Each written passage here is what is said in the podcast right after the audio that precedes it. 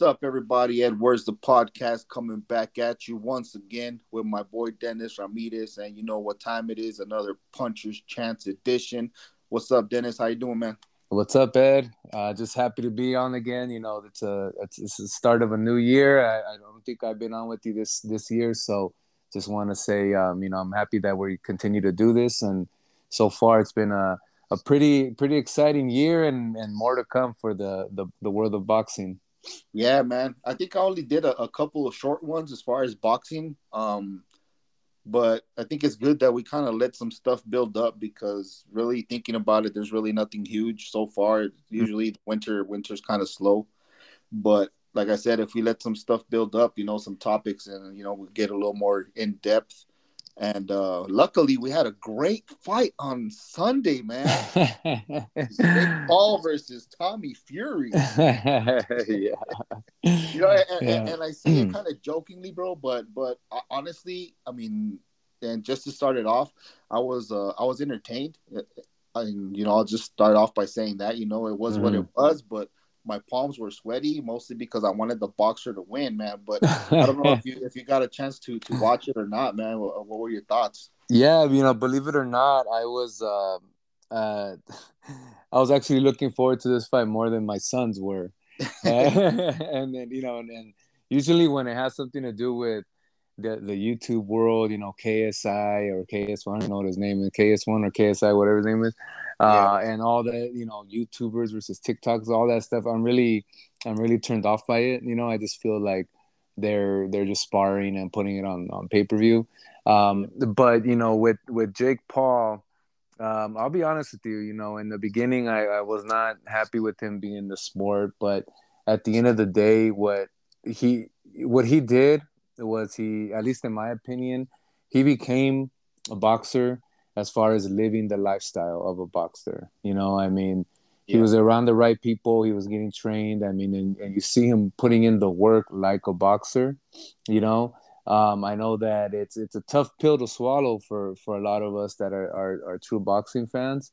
But I have to give him that respect in the sense that he didn't disrespect the sport by, like, not training and not, you know, taking the like the logistics of the sport, you know, like he went through it, bro. Like he did his best, and he brought attention as an influencer is supposed to a product, right? And with boxing, let's be honest, I mean, us diehards are the ones that keep it alive, you know. So when you put an influencer in a classic product that needs that new attention, that's what they do. They influence to get more eyeballs to the sport. And that's what, in my opinion, that's what Jake Paul was able to do.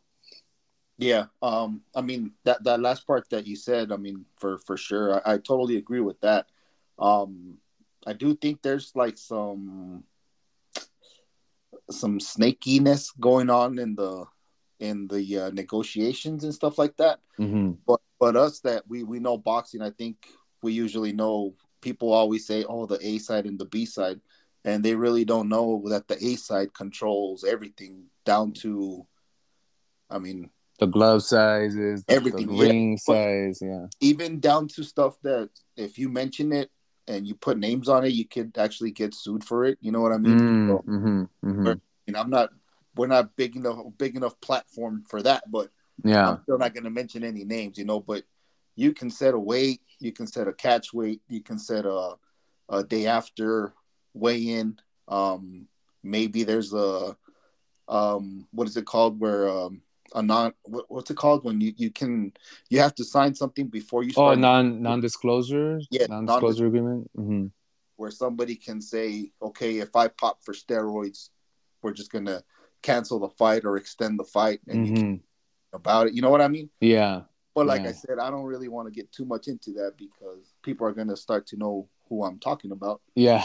I get you. Even though he's semi-retired. But I know exactly what you're talking about. Yeah, but I mean, but still, like you said, it brings eyeballs to it. And that's why I said, you know, I was with sweaty palms, because even though I felt like some of that stuff was going on, like, to me, Tommy Fury is still a very, very green fighter. and people that have seen him, and against the type of competition that he had been against, you know, we weren't very impressed, man. He's got the name, but, you know, even you can see in the promotion, his brother, I mean, you know, Tyson Fury, he was there, but he was not like, yeah, brother's going to knock you out. He was just like there, you know what I mean? And to be honest with you, I felt like Tommy Fury was the underdog. I really did, just because I've seen him fight before. And I was not impressed with his performances before. You know what I mean? So coming into this fight, and you know, when they did the face off and everything, I mean, Jake Paul just looked bigger than him as far as like the height and the reach. But I think Tommy actually had more of a reach.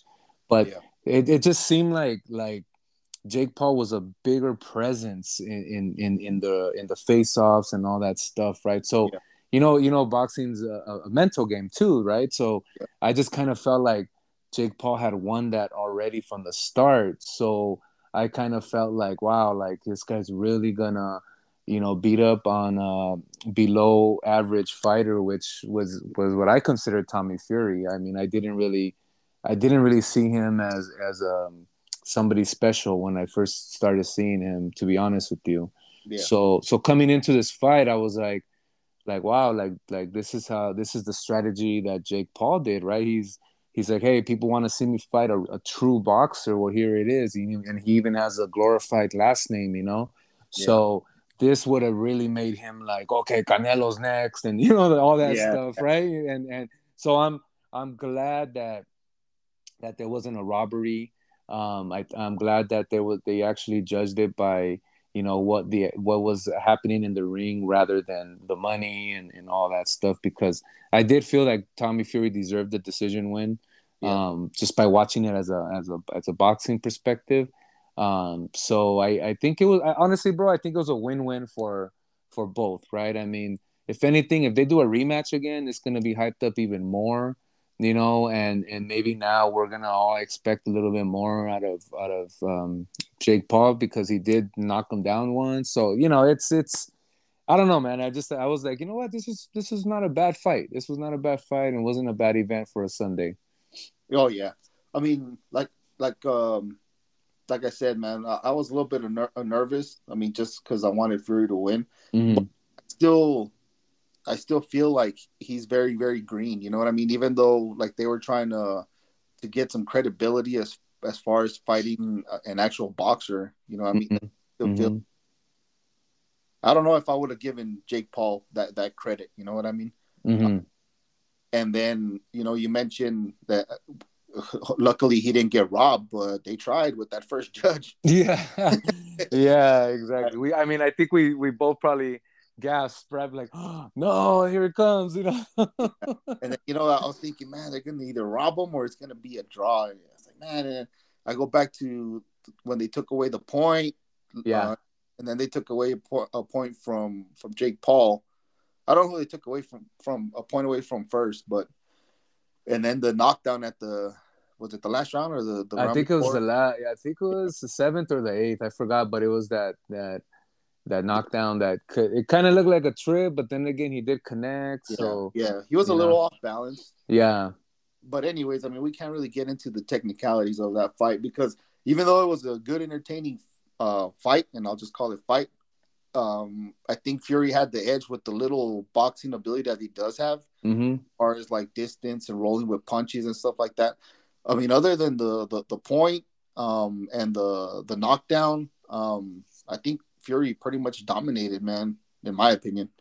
Yeah. I mean, I didn't see, you know, anything landing from Paul that made me feel like, okay, this guy's gonna, you know, knock out Fury at any time or anything like that. It kind of felt like he was like surprised, like, okay, like I've been fighting UFC fighters, you know, and it's a different animal, right? I mean.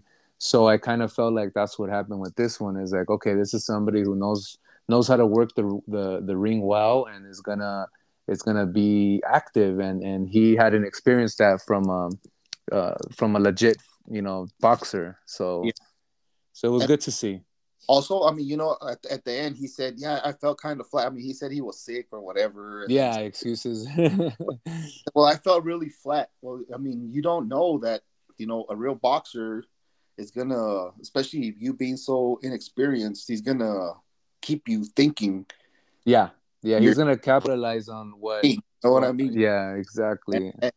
And even though you hit him, you don't realize that he's kind of smothering your punches. You're not hitting him with the right distance on the shots and stuff like that. So once he feels like, you know, he landed something and there was no reaction from Fury, it was like, oh shit, you know what I mean? Yeah, exactly. So I think overall it was good. I wouldn't mind seeing it again. In my opinion, I think it was you have to know that it was a one-sided fight if you're a true boxing fan. But from the entertainment part of it, you know, if you don't watch boxing all the time and you see this match, you can go away saying like, oh, you know what, this was pretty fair and it was a good matchup, you know. Yeah. So I think for them to do a rematch, run it back, I think that they'll get a lot of interest, and I would love for them to do it on a Sunday because you know, Sunday when there's no football. I mean, come on. What else are you gonna watch? I mean, unless there's baseball on, right? But yeah. I mean, as long as they don't take a date away from a Saturday night, you know. What I mean? There you go. Yeah. There you go. I would a rematch, man, and I think they have the creativity to make it even bigger. Yeah. And yeah. Exactly. If for some reason they do it in the States, which I mean, they're not gonna pay them the money that they paid them over there, but the times would agree a little bit more. You know, instead of like watching it, what time did it come out over here? Like 2:30, 3:00, and my time. Texas. Yeah, I think over here the card, the official fight card started at 11 a.m. Yeah. Well, maybe Sunday. That's okay. Yeah. Yeah. After church. After menudo. You know. Yeah. Yeah, I wouldn't mind seeing a rematch, man. I'm all for it as long as it doesn't take away from anything else, and then.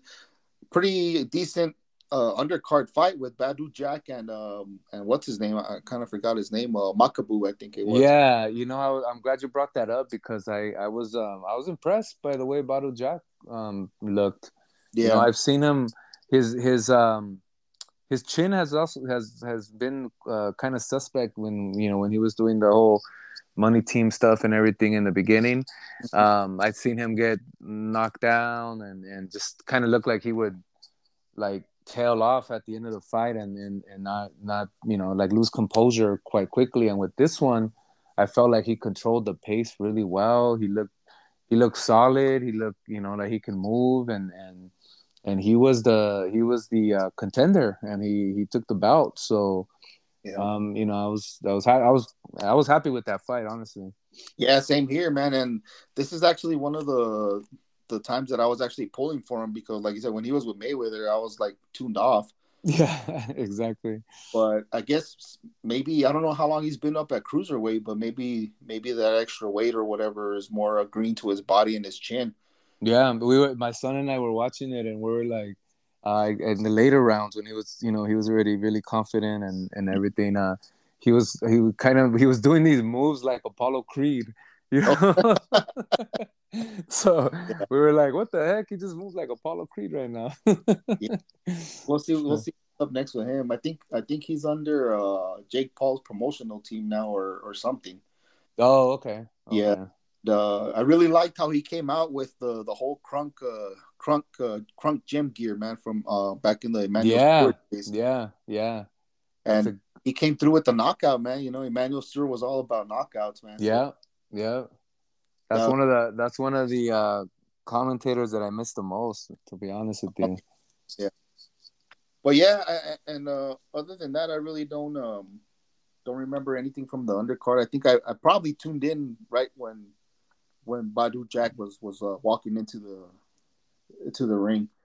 Yeah, the other fight there's a total of 5 fights. The other ones were I forget the names, but they just didn't really look like legit fights. I mean, the one before the Badu Jack fight was it was a Mexicano versus I forgot what the other guy was, but it was you could just tell they were very, very green. Mm-hmm. I think they had like one or two wins on their records, each one of them. So it was, you know, it was just kind of killing time basically. Yeah.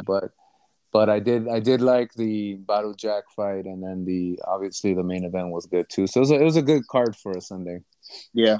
So before we move on from this one fight, bro, Jake Paul does have a rematch clause. He's probably gonna exercise that, like he said. And I think we both agree we want to see it. But hopefully there's a way where they can tune in the younger viewers a little bit more, because just like you, I mean, I asked my kids, "Hey, you guys want to watch the Jake Paul fight? He's gonna fight an actual boxer." Like, no. Okay. Yeah. All right. Let's see what we got here. Actually, before we move on from this fight, bro, mm-hmm. What do you think about the Sean Porter commentary, bro? Am I the only one? I know I'm not the only one because I saw it on Twitter. Like, what's up with Sean Porter? Like, he was, to me, bro, he was trying too hard. I mean, he was confusing me. Like I was like, what? Because he would say things like, "He is a real boxer," and then he'll be like, "Remember, he's a YouTuber," and then I'm like, what? You know, like, I don't know. He was very confusing with his commentary. I know he has a podcast too. Uh-huh. And you know, so he's been voicing out his boxing knowledge and perspective on what goes on, and I've heard him talk much better. So with this one, I was really like, wow, Sean, what's going on, man? You drinking too much in Saudi Arabia, or what's up? You think maybe he just wants to stay in good graces, like to make sure he's got the job for the next fight, you know what I mean? Or yeah, I mean, it could be that too, you know. Maybe he didn't want to say the wrong thing and or offend somebody, and you know, and it's just, it's tough because with commentary, I mean, I personally love when they're realistic and they're and you know, it kind of sounds like you're talking to somebody that's next to you watching the fight. Yeah. That's what I go for, you know. That's why I personally like when it's when now in the new era of commentaries, when they have Tim Bradley and mm-hmm. Andre Ward, you know, announcing. I kind of like that because they're giving both of their perspectives, and even when they disagree, you could kind of be on either one of their sides, right? Yeah. Yeah, man, I was going to say, if Tim Bradley was calling that fight, man, we would have heard something totally different. Exactly. Yeah. Yeah, but I was going to say something about PBC and their announcers, but I'll just stay away from that. And also his scorecard, dude. I think he had Jake Paul up by like 2 rounds or something. Oh, see, I didn't even pay attention to that. And I was like, what? And you know, that's the thing, I guess, like, okay, there's a difference between hardcore. I don't really consider myself hardcore boxing fan anymore, but I'm not a casual fan. But there's a difference, right? And I think maybe he was catering more to the entertainment part of it, mm-hmm. to where the casual fan that's just tuning in because it's Jake Paul is gonna, you know, maybe like what it's saying, or maybe make it seem like it's a more competitive fight than it actually was. But like people like me, and I'm gonna talk shit about myself, but I think there's a lot of people that think like me. They're like, I'm hearing what he's saying, but I'm like, this dude's out of his fucking mind. You know? Like, and I could have Tommy Fury up by almost every round, other than the one that they took a point from him. And then you see Porter's card, and you're like somebody could say, "Oh shit, I mean, am I wrong here?" But somebody like me, I'm like, this motherfucker's out of his mind. You know what I mean?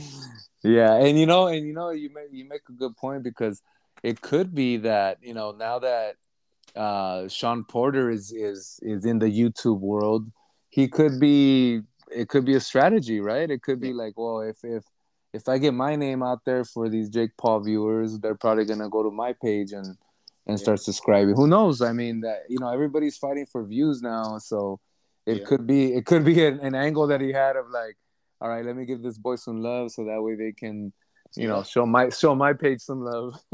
or even be like, let me go ahead and sound crazy, and as long as I'm trending on exactly my page and my podcast, exactly. Just, remind me for the next one to say some controversial stuff. there you go.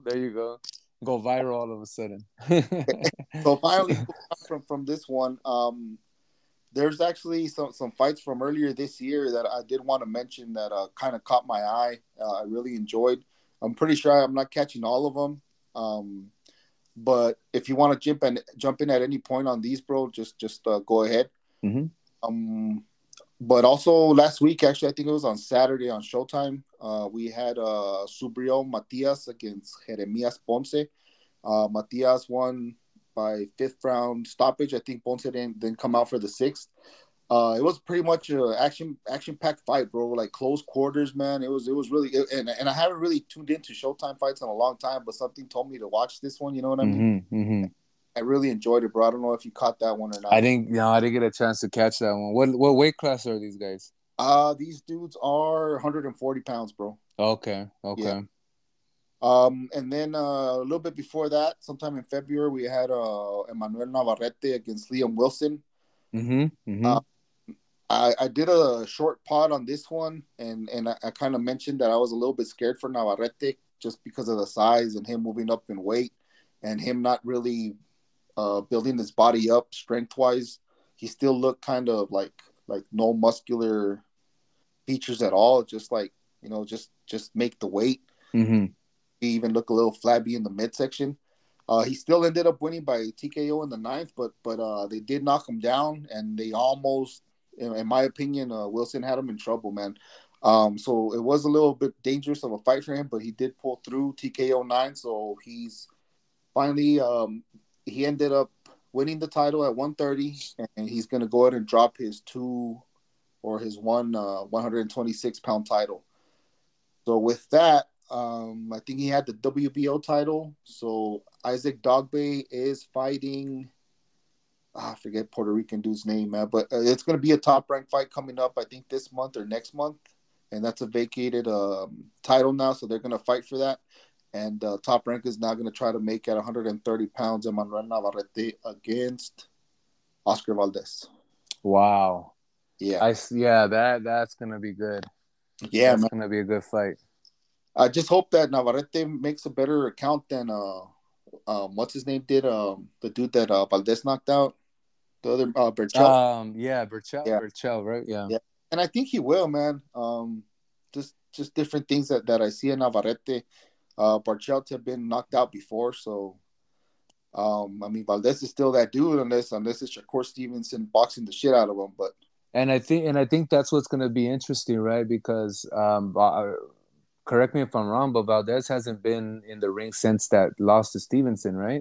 Yeah, no, he hasn't. He was actually supposed to fight Navarrete on this date, but I think he had some sort of injury, so they had to get a replacement. So see, that's gonna be interesting, you know. And I think that's what's gonna draw in a lot of attention, you know, coming off of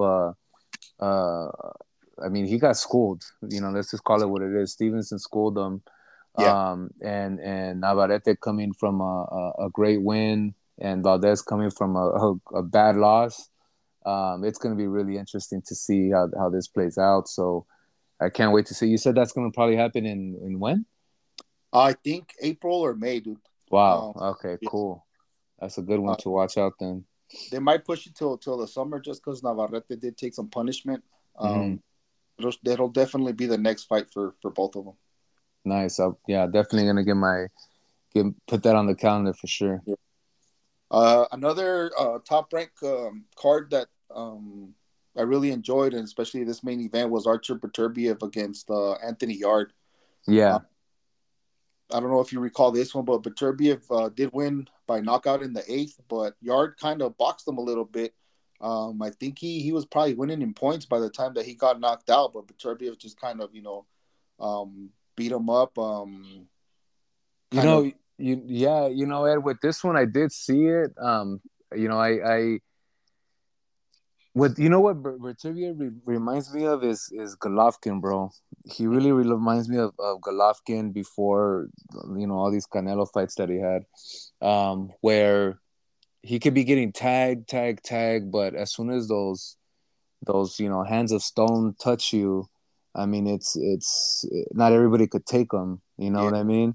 And Yard was doing really, really good, bro. I mean, at some point I thought like, wow, this guy's gonna beat him. You know, just the pace that he had, and he was you know, I think he even cut Beterbiev, right? Like he cut him or something. And Beterbiev looked a little gassed out, you know. But then as soon as he started, you know, landing those big hooks and shots, man, he just it's the same story all the time. Like these guys can't take his power. Yeah.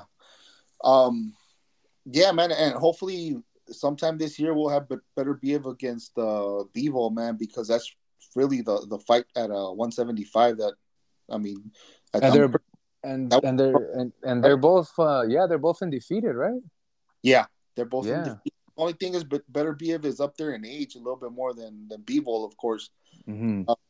But if you're outlasting a younger Yard, and, you know, you're kind of accumulating punishment on them, and you're taking them out in the eighth. And, I mean, age is nothing but a number right now. Mm-hmm, skills of Bivol and the power is a little bit different. So a very, very interesting fight if that does happen, man. Yeah, I think, you know, for those people who are looking for, like, an entertaining fight, that will definitely be something that to keep an eye out for. I think... I'm a Bivol fan, you know. Now, when the way I've seen him just lately, I'm like, wow, this guy's just, you know, he's taking it to another level. You know, he's accurate and powerful at the same time, and I'm just interested to see how he would match up against Beterbiev, because Beterbiev, like I said, with those hands of stone, it's just it's you gotta have a solid chin, or else you're not gonna last with that guy. Yeah. Well, I mean, like you say, yeah, Bivol, man, he's impressing lately. I mean, the toughest two, or at least the biggest names that he's ever fought in his career were his last two fights against Zurdo Ramirez and Canelo, and I mean, he beat them both pretty easy, in my opinion. So yeah. All right, so moving on into what's coming up for the month of March. Of course, this isn't all of the fights, but this is kind of what stood out to me. Starting with this Saturday on Showtime, we have Brandon Figueroa against Mark Magsayo in the main event. This is for featherweight interim WBC title. If you guys aren't familiar with these names, Brandon Figueroa, I think he had a title or two at 122, and Mark Magsayo had a really good fight where he was actually beating what's this dude's name that just lost 2 weeks ago. Mexican dude, really, really good fighter under Nacho Beristain. He actually lost his last fight, again, moving up in weight. But Mark Magsayo is a pretty good fighter, man. So I expect this to be a really good fight. And Figueroa, for those who haven't seen him, I mean, this guy doesn't stop, you know. So he's just, him and his brother are very similar the way they fight. They just keep coming forward.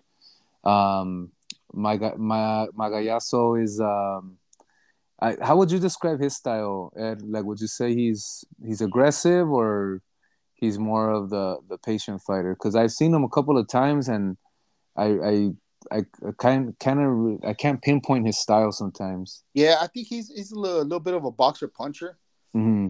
And I wish I could remember this dude's name that just lost. That he had him pretty much beat, man, but he ended up getting stopped at the end of the fight. But I would say he's a boxer puncher, so he could kind of work both styles. But I don't know if he's going to be able to stand up to the pressure from Figueroa, man. Yeah, because Figueroa is just, you know, he just keeps coming at you.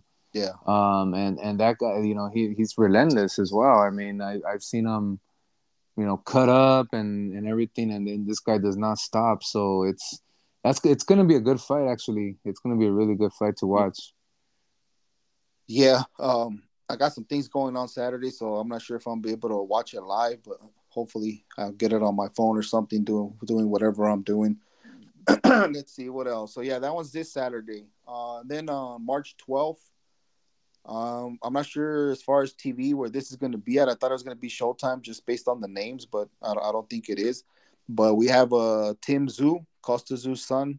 He's going to be going up against Tony Harrison at 154 pounds, also for an interim title. But I think the story here is Tim Tszyu was supposed to fight whichever Charlo brother is 54 pounds. Yeah. But that dude's having some injuries and some other kind of trouble. So Tony Harrison is stepping in there, and he's going to fight Tim Tszyu. But it's going to be a good fight because Tony Harrison actually beat Charlo. Charlo came back and beat him in a rematch, but Tony Harrison's got some skills, man, and we still don't know exactly what Tim Tszyu brings to the table because he's been fighting overseas most of his career. Yeah. And, I mean, we can't just judge him based on his dad, so definitely look out for him. And I think Harrison is the perfect guy to test somebody like this out. I think Harrison's very, like, we've seen him against Charlo. I mean, the time that he beat him, he just outboxed him. Straight up, he outboxed him. He lost. He did lose a rematch, but the fact that he was able to get that win off of Charlo, which one of the brothers, it's impressive. Mm-hmm. And before we go to the next fight, I mean, what's up with the Charlo brothers, Ed? I mean, I never see these guys stepping up. I'm kind of getting frustrated with them already because if I get into it, it's gonna be another hour. I'm gonna sound like a PBC hater, bro. But okay, here's the thing that's kind of going on. Okay, in my opinion, those dudes are very, very good fighters. Yeah, I agree. But PBC is so in-house, bro, that you don't know exactly what level they're all at. You know what I mean? Yeah. And this includes the welterweight division that they said was so strong for them with Thurman, with Danny Garcia. Mm-hmm. Mm-hmm. They never came out. And the dude that did come out, Sean Porter, ended up getting knocked out by Terrence Crawford. Mm-hmm. Mm-hmm. These dudes stay within the stable, so I don't know how good they are or whatever, but I know this dude had some injuries. I don't know if it was him or his brother also has some legal problems, bro. Mm. And then I don't know if you heard, but what's his name, dude? The problem. Oh, Broner? Adrian Broner? Yeah. Broner complained about getting paid from PBC. Deontay Wilder has complained about getting paid by PBC. So I don't know if they just don't have the money to pay these dudes right now, or they're not generating the money that they thought that they were. Mm-hmm. Because if we remember, they said, it's all free TV now when they had the deal with CBS and with Fox. Mm-hmm. Mm-hmm. They don't have the Fox deal anymore. And they went back to the pay-per-view model as well, like 2 years ago. So it's crazy, bro. So I mean, you just don't know. It could be the money, it could be injuries, it could be legal problems. Yeah, I just feel like it's these guys, they're gonna be wasted talent, bro. I mean, they're both of them are really good, and you could think of so many great fighters that you would want to see against them, even though they got all this stuff going on. They're going to keep calling out Canelo. And they're going to keep calling out Triple G. And they're keep calling out Mujia. Yeah. But in reality, I mean, they're not doing anything. So why not call out these names? Exactly. Get the attention. Yeah, exactly. They're going to keep crying wolf. So that way everybody shares them and all that stuff and gets the attention. But we're all starting to get the picture. Like, dude, like, when they do come back and fight, so now they've been out of the ring for so many months, they're going to bring somebody from overseas that nobody's heard of, and showcase them, and then call out Golovkin again or Canelo again and do the same thing over and over. Yep. Unfortunately, man, it's something that we get used to. I think a lot of people, it took a while for them to come around as far as the PBC model, but to me, as soon as it started, bro, it's been like this. And it's been like this even PBC before even existed with the guy I didn't want to mention earlier. I know what you're talking about. Okay, man. So, and then after that, March 18th on The Zone, we have Zurdo Ramirez against Gabe Rosado. and Joseph Diaz Jr. against Mercito Gesta. I think these are not like the most high caliber quality fights, but I think they're like low-key bangers, bro. So for me, when I saw this announcement of Zurdo versus Rosado, I feel bad for Rosado. I feel like he's become that dude now. Like, okay, well, you need to get your confidence back. You need to get a good win. So fight Gabe Rosado. Yeah. You know, I think he's got the heart of a champion. He's always going to give it his best, but you know, he just doesn't win, bro. You know, he doesn't. He's just that guy that doesn't get the victory. So this is a great comeback fight for Zurdo. You know, Zurdo got embarrassed fighting against Bivol, so he needs to get that confidence. He needs to get to his fan base back, and he needs somebody like a Rosado to bring that out of him. Yeah, I think Rosado's style is going to cater more to Ramirez's style, definitely more than Bivol, because Bivol boxed the shit out of him. Mm-hmm.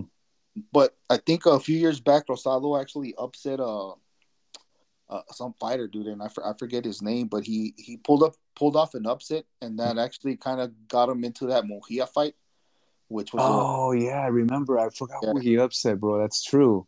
Yeah, but it was a really good fight with Mujia. So now, you know, you kind of get a little bit where you can kind of compare, even though it's a different weight class. And I think that's really what's going to hurt him, because, I mean, he's going to fight Zurdo at 175. This is probably going to be the first fight at 175 for Rosado. And, I mean, he might land something here and there because Zurdo can leave himself open. But eventually, I think a body shot is going to be the...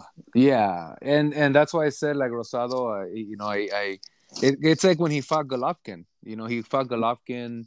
you know, I want to say 8 years ago or something like that. And remember how it was like a bloody mess, right? They were both bleeding and everything, and Rosado gave it his all, but at the end of the day, Golovkin got him. Yeah, you know, and that's why I think it's a great matchup for Zurdo to get his confidence back. Yeah. And then on the undercard again, Joseph Diaz Jr. against Mercito Gesta. This is pretty much a California fight. Mercito Gesta was under Freddie Roach for a long time. I don't think he is anymore. He hasn't been for a long time. But, you know, bringing the Filipino crowd to whatever venue this is going to be at. And Joseph Diaz Jr., you know, he's got some fights. Got him back up there. And then as soon as he gets to a certain level, he loses. So... Mm-hmm. We'll see what they both bring. But I think at the level that they're both at, I think it's going to be a pretty exciting fight.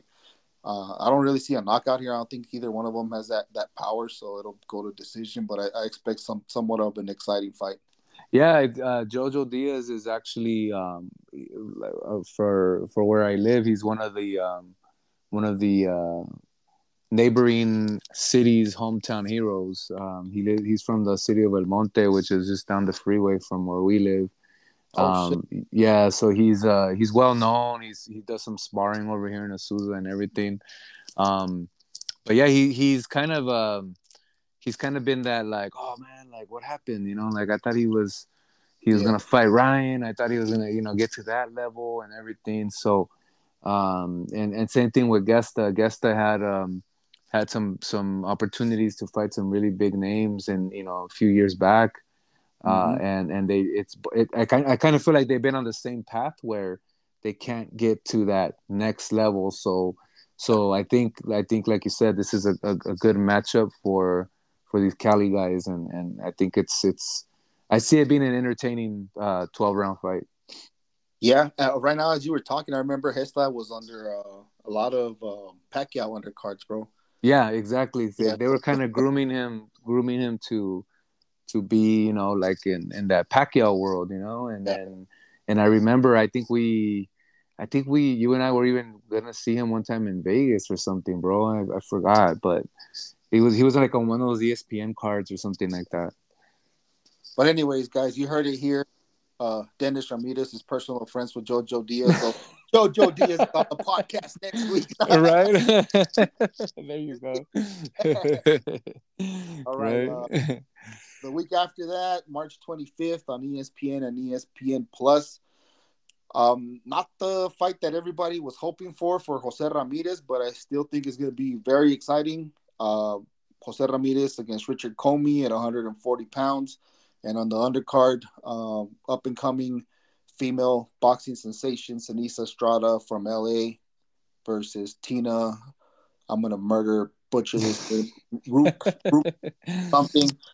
Basically, Top Rank just signed Sinisa Estrada last year, and they're trying to build her up a little bit better than Golden Boy did. But Jose Ramirez against Richard Comey, man, what do you think? I like Ramirez. I think he's got a great last name. You heard it here, guys. Dennis Ramirez is the cousin. There you go, right? Yeah, but I think it's a good fight. I'm not too familiar with his opponent. Have you seen him fight before? Yeah, bro. I'll refresh you. He was actually a title holder. He's been a title holder, I want to say, a couple times, but he's the one that Teofimo kind of made his name against when he hit him with that one-shot hook. Oh, okay. I know which replay you're talking about. Yeah. He was a highlight. But, no, highlight reel. Yeah, but after that, I think he came back last year, and he actually had a draw against, Puerto Rican dude that just fought a few weeks ago, bro. Oh, Lord, I'm forgetting names. I'll remember in a little bit. But anyways, so basically everybody wants to see Jose Ramirez against either Josh Taylor again. That's not going to happen. Josh Taylor had a very, very tough fight last year back in Europe, and he was supposed to have a rematch sometime at the end of the year. Somehow that didn't happen, and now it looks like he's going to end up fighting Teofimo Lopez. So he's going to retire Teofimo? Probably. Probably. And at 140 pounds also, man, I think Jose Ramirez was actually like a mandatory for Rougarou, bro. What's his name, dude? Black dude. He just beat Jose Cepeda, Regis Prograis. Oh yeah. Okay, yeah. Okay. Something happened there with the money, or at least that's what Jose Ramirez's team used as an excuse to stay away from that fight for now, and end up fighting Richard Comey. Okay. So it sounds like it should be a pretty good matchup then.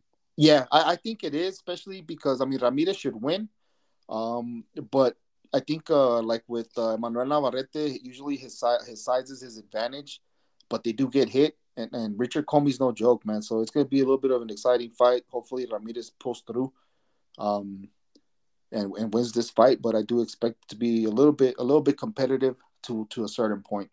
Nice. I think the biggest opposition for both of them, though, on this date, March 25th, is on Showtime pay-per-view, bro. David Benavidez against Caleb Plant. 168 pounds. Your thoughts off the top on this one, bro? Off the top, this is the fight that Benavidez has been waiting for, and I don't know if it's a good thing or a bad thing, right? Because Plant is coming off of a really good knockout of Durrell, right? Not Durrell, what's it? No, what's it? Yeah. I'm forgetting names too. See, Ed, we're both forgetting names. No, bro. Sorry, it's the age. Yeah, it's not Anthony Durrell, but Andre Durrell. Andre Durrell, right? So Plant, Caleb Plant is coming off of a great knockout, highlight reel. He literally stood there and dug a grave for this man. Yeah. And I feel like Benavidez has been, because he's been avoided for so long. He's been inactive, so I really, really hope that doesn't affect him. Plant is a good boxer. He knows how to move well, but I just think Benavidez is he's a seek and destroy kind of guy, and I think this is the perfect fight for him to eventually get to the point where Canelo fights him. Hopefully, Canelo's been avoiding him and saying that he's not a big enough name and that, nobody knows him. So if he could make a highlight reel out of Caleb Plant, what else what else does he want, right? Now both of these, both Canelo and Benavidez would have beaten Plant. So the fight, fans are going to want this fight against Benavidez and Canelo even more after this one. Yeah.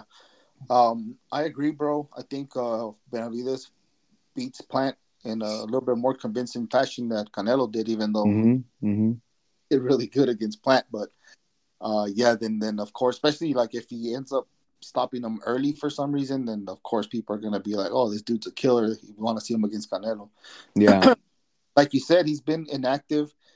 He's been avoided, and I think it goes back to the whole PBC thing. You know, why weren't the PBC boys fighting him if they're in the same stable? Yeah, exactly. Try to leave for Top Rank, and they didn't let him. So I don't know. Yeah, like, no, I think PBC argument.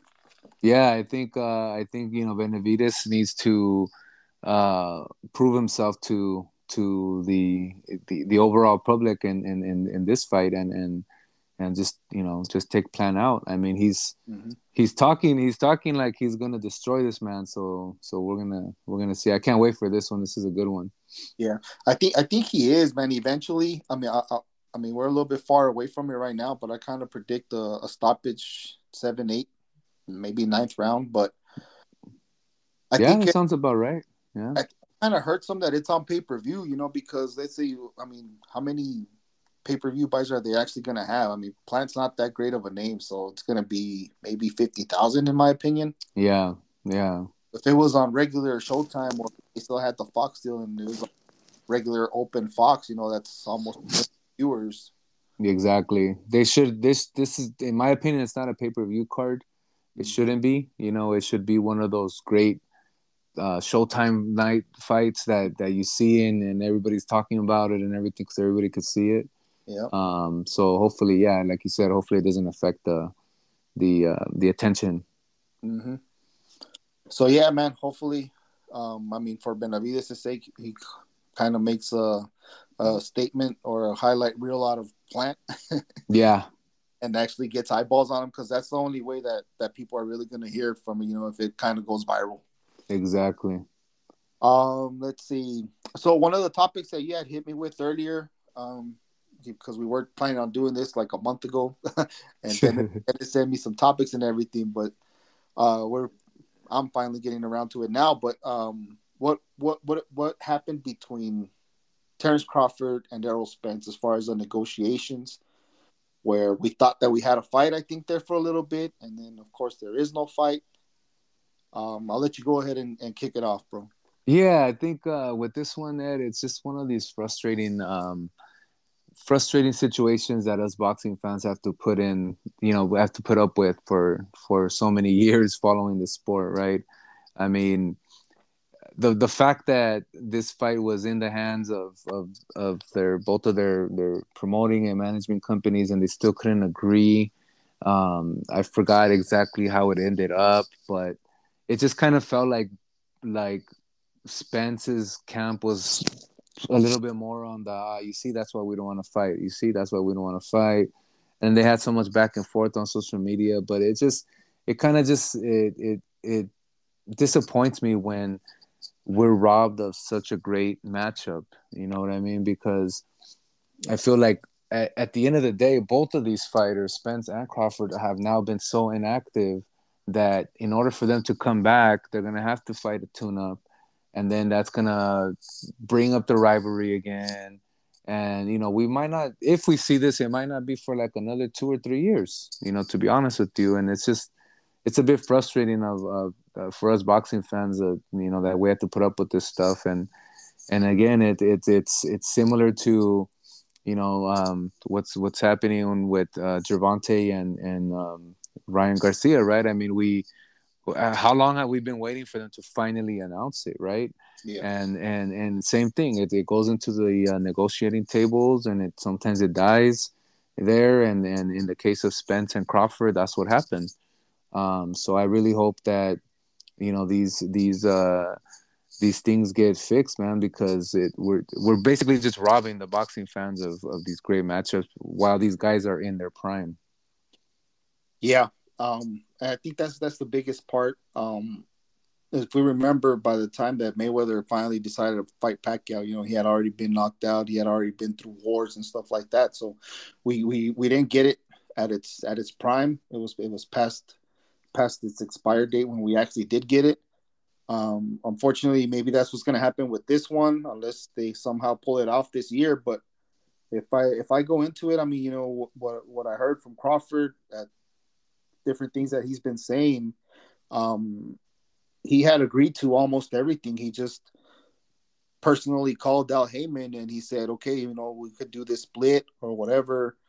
I just want to see the final numbers when everything is done or ahead of time, you know, as far as the gate, concessions, everything. Mm-hmm. And for whatever reason, Al Heyman wouldn't allow that. So I guess Crawford smelled something fishy and he decided not to sign. So what I'm hearing now is that Spence is going to end up fighting Thurman. Yeah. So they're keeping it with PBC. Yeah. Right. Yeah. And it kind of goes back to what we were talking about, you know, a few minutes ago, where it's this whole monopoly of what's going on with that side of the sport, you know, that you know, because at a certain point you wonder, are they doing these things just to not put their fighter at risk, you know? That's exactly what I think, bro. Sorry to cut you off. No, go for it. It's just, you know, I think we're both like. We both get fed up with it, right? Yeah. I mean, I think they're going to wait for Crawford to get a little bit older because he's a few years older than Spence. So they're going to try to get him at his most vulnerable point. Mm-hmm. And then right now, you know, with Spence versus Thurman, they have nothing to lose because if for some reason Spence loses to Thurman, then you have the Thurman versus Crawford fight. Exactly. You know exactly. And it's not a bad fight, Spence against Thurman. I mean, I'll tune in. I mean, I'm not. Yeah. There you go. I mean, it's a good matchup, you know, but it's not the matchup that we want, you know. And then, you know, what it does too is it kind of like puts a halt on all these other guys coming up, you know, like you know, Virgil Ortiz. You know, I know he's in a different promotional thing too, but he's out there. You know, Boots Ennis is out there. So those are fighters that you wouldn't want to put against an Errol Spence or a Terrence Crawford because they're a high risk fight, right? So it kind of like the Spence Crawford possibility kind of backs up the opportunity for these other up and coming fighters. You know what I mean? It kind of like clogs up the pipeline of great matchups. Yeah, definitely. Like right now, the risk versus reward is not. I think that's what you're trying to say. No, exactly. It's not worth the risk business wise, and the business. I mean, it's in-house fights, and I mean, business wise. I mean, I understand it as a fan. It sucks, but business wise, I mean, and I can't put this all on PBC because Top Rank does it at whatever weight classes they control. You know, and yeah, at whatever weight classes they control. So it's a whole thing all around in boxing. So I think what I kind of want to say, and I'm going to jump right into the Ryan Garcia against Tank Davis on this, mm-hmm. is people were telling me since sometime last year, maybe September, dude, yeah, it's going to be Tank Davis against Garcia, man. What do you think? I was like, honestly, man, don't even bother me with that shit until both make weight. Yeah. This, even though I think it's really close now, I still feel like it can fall apart at any moment from either side. As we know, Garcia's got some mental stuff he went through last year, and Davis got some legal stuff coming up. They even have to do time. So, I mean, you know, why get excited over this shit if we don't know what's going to happen or not? Yeah, and that's what, you know, not to be, you know, the negative – the negative guys on this topic, but I think it's what we've kind of seen throughout the years, right, Ed, is that the big fights, the big, you know, the ones that everybody's going to have a fight party for and we're going to barbecue, we're going to do all those names mm-hmm. are the ones that we hope happen, you know, because we know that we've seen it in the past where there's little things that can interrupt a great matchup. So same thing with Tank and Ryan. I'm just hoping. I'm hoping that there isn't no injuries. I'm hoping that there isn't no whatever. Maybe Tank doesn't get arrested or whatever. You know, whatever might happen. I'm really, really hoping that this doesn't lead to that, and that us fight fans and the new fight fans too, because Ryan Garcia is also an influencer individual with his following. So this is good for the sport because he's a true fighter that has a big following as far as, you know, social media and all that. So for us, we need this fight to bring that spark back, you know, kind of like what we had back in the days where it was De La Hoya versus Mosley, right? I mean, yeah, those two guys collided and we saw that again. And it was this rivalry that was building up and the fight was great. So we didn't really care who won or who lost, right? Because you just wanted to see them both in the ring so much. So these guys have the potential of sparking that again. And that's what the sport needs, because I could imagine this becoming a trilogy. You know, if say it's a close fight, Ryan wins or Tank wins, and then they got to do the tiebreak. You know what I mean? Like, it has that potential. So I'm just hoping, like you are, that we don't hear no BS down the line, because this could be that one fight that really makes boxing go, you know, higher level than UFC this year. Yeah, this fight for sure will bring, like, it'll be the number one topic that everybody's going to talk about from any age group that you could possibly think of. But I think going back to the Beterbiev and Bivol fight, if it happens this year, for as great and as high level as that fight is or would be, this year it should be, like, at the most, the third or fourth best fight that we see, because this year we need to see Crawford Spence and we need to see Garcia Davis. And going back to Davis, he does have a court date coming up for a hit and run, man. So, yeah, I don't know, man. I know, but you know, and then another. I know we're getting close to the end, but I just wanted to bring up that another talk that's been going out there that I'm really looking forward to is Lomachenko versus Devin Haney. I feel like that's gonna. It might not be the most entertaining fight, but I think that for the people who like to really watch the sweet science, that's going to be a hell of a fight. Yeah, that's definitely one for the hardcores. Just from the jump right now, I mean, skills wise, it's great, but size wise, man, damn, Haney is huge. Yeah, we'll see. Yeah. Lomachenko does pull that off, but yeah, I mean that one probably is going to happen. I'm reading that some good things are happening with those negotiations, and it's Top Rank versus Top Rank, so most likely it will happen. Yeah. So yeah, man. Good episode so far. Before we sign out, man, you got anything else you want to add? No, just you know, I know we haven't done this for a while, so hopefully we can reconnect and you know, hopefully before the end of the month, and we'll know a little bit more if the Tank and if Gervonta Tank Davis and Ryan Garcia are legitimately fighting in you know, in April. And just I think we shared some good stuff on what's coming up in March, and I hope that everybody tunes in, because it's you know, don't sleep on some of these guys, even though you may not know their names, that they're not household names, but these are the kind of fights that could actually give you really good entertainment.